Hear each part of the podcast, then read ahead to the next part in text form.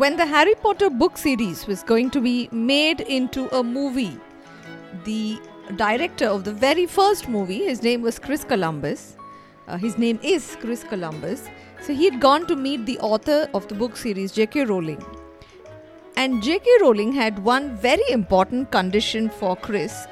She said that the entire cast for the movie had to be British.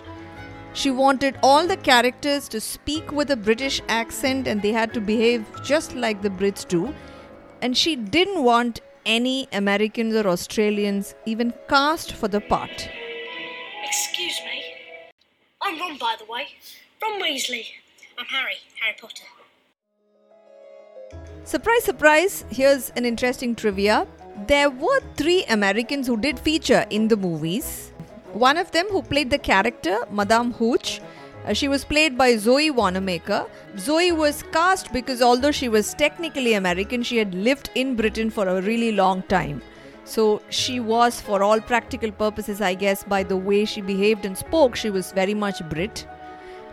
The second was the person who played the goblin Griphook, he's played by an actor called Verne Troyer, and he too had a goblinish British accent, so I guess he got away with.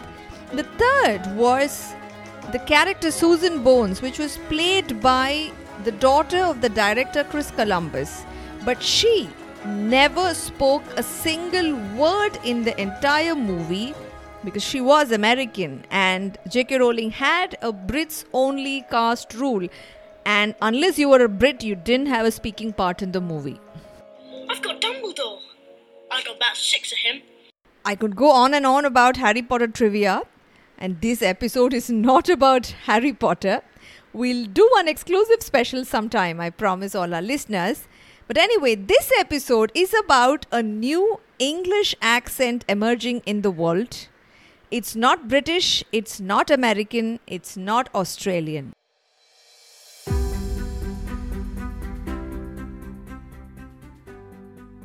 Uh, for those of our listeners who are hearing us for the first time, hi, this is Sangeeta. I'm the host of the What's New Today podcast channel where we talk about current events shaping our world. In every episode, I take one interesting news story and I love to chat about it and hear the opinions of a curious young mind. And joining me in this episode is.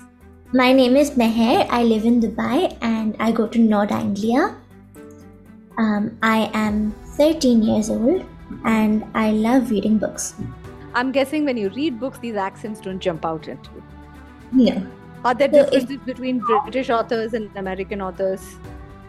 Um, no, not not as per se. But if in the book you have a character or like a particular tribe, if it's a very adventurous book, and the main character com- comes across a tribe, then you can you can tell they have an accent because you know words like never are spelled with n e and then an apostrophe, apostrophe. e make that it, it makes it sound more thick as an accent. So it's very interesting that you see accents jumping out at you even from a storybook. I'm going to now play a small audio clip of a couple of people speaking. And tell me what you make of it. Banana banana. Banana. Tomato. Tomato. Tomato. Water. Water. Water. Any guesses on what the three accents are? Um american british and i think australian. I'm, I'm guessing australian. Yes, that is right. So the first was American, the second was British, and the third was Australian. Uh, any any particular differences that you found that uh, you could make a pattern out of it? Obviously, in school, I've seen people with different accents, and obviously, there's some stereotype accents in like TV shows and everything. You find the typical American sort of teenager, sassy kind of person who is like adding like extra, you know, would you like a glass of water? They really exaggerate certain terms. People who speak in British English, they have a more varied sort of speech in the sense that some words are more prominent than others. They'll say some words really fast and some words really slowly. Wonderful.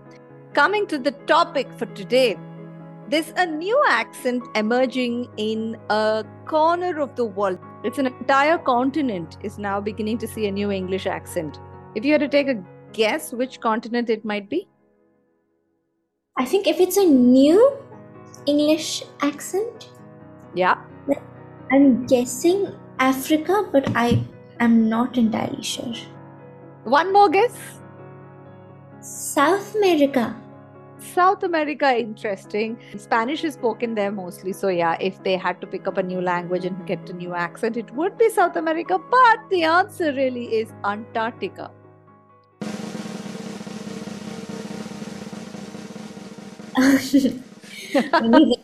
when, you, think of a continent, you don't really think of Antarctica.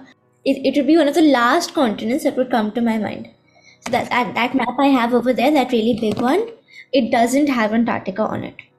You- Uh, when you think of Antarctica, you really just think of an isolated place.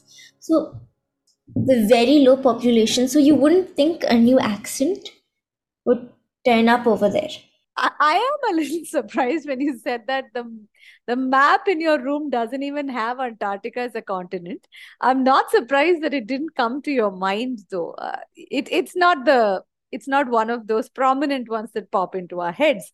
But yes, now I'm not talking about an accent amongst penguins and whales. I am talking about humans, and I think the operative word that you used was isolated, and uh, you know that's the reason why a new accent is emerging a lot of scientists do go to Antarctica. And uh, what do you think they go to Antarctica for? To study the climate, to study global warming, all of that sort of stuff. Right? Yeah. But there was some man sitting in Germany who found, uh, who got a very interesting idea. And he decided that he was going to study, uh, surprise, surprise, not any of these things, but the people who were going to Antarctica. So, in the winter months of uh, Antarctica, which is March to September, uh, pretty much no one can go there or come out of Antarctica. So they have no, they have hardly any interaction with the rest of the world. So he picked 11 people uh, who were going to Antarctica. And uh, before they went there, he got all of them to record 28 words. And uh, he said that after you come back from Antarctica, you know, at the end of the same six months, I'm going to ask you to say the same 28 words and I'm going to see if there's a difference in the way y'all are speaking. Okay.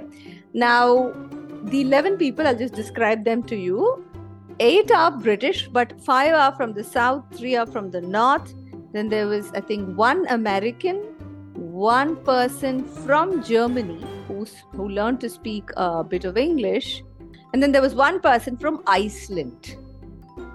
Now, these 11 people are in close quarters without too much of an interaction with the rest of the world, and their accents changed. Were they all living together or in Yeah, I mean, I don't know if they were living together, but they were interacting with each other pretty much every day. Then all of their accents must have somewhat merged, I'm guessing. I but all of them must have merged together to make one in the middle sort of accent. In the middle, yeah, maybe that's true. Yeah, yeah, yeah, yeah.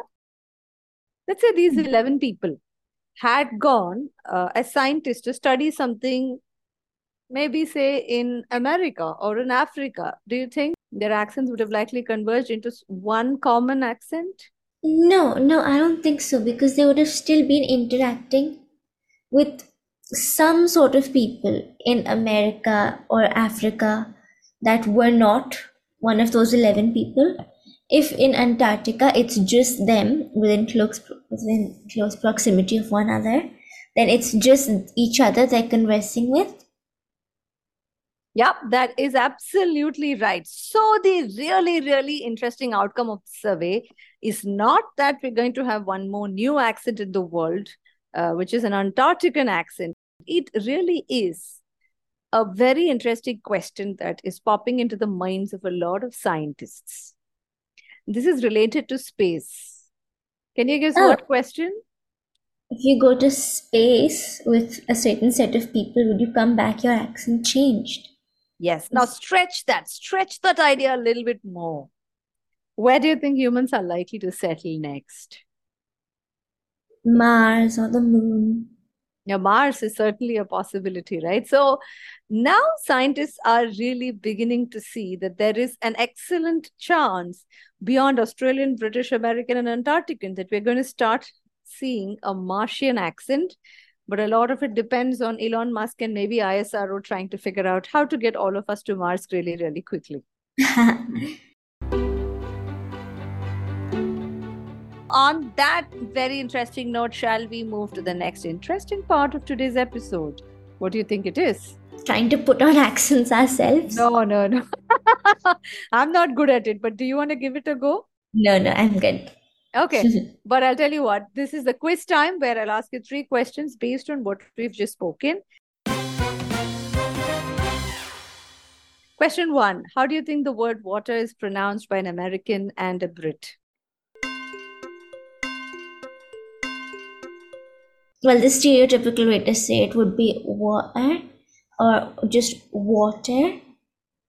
Um, I think in America it might be a glass of water. Wonderful. Here's the second question. A researcher based out of which country thought of this brilliant idea that he should study these 11 people who are going to Antarctica? Um, the researcher was from Germany. And the last and the final question When is it winter in Antarctica? Um, between March to September. Do you have any questions or suggestions for our listeners? Um, I really like the space series. Um, the recent space series on um, ISRO and everything. I listen to them in the bus, so it makes time pass a lot quicker. Oh, wonderful! I'm very thrilled that uh, you know you enjoyed listening to that series. I don't think the intention is really for uh, kids to sort of retain any of the listeners, for that matter, to retain a lot of the information or the facts. It's more the intention is more for y'all to just listen to it like a nice story. Yeah, all the podcasts are like a nice. It's it's a conversation, so it has a nice flow. Wonderful! I'm very thrilled to hear that for those of our listeners who'd like to uh, listen to this podcast series that we've just recently put out on history of ISRO and uh, how India's space journey has shaped over the last 70 plus years. You can scroll down and find links to it in the show notes below. That brings us to the end of this conversation. New episodes on What's New Today come out every Monday and Friday. Thanks for listening. I hope you had a nice time. Wonderful. I did. I really enjoyed our chat.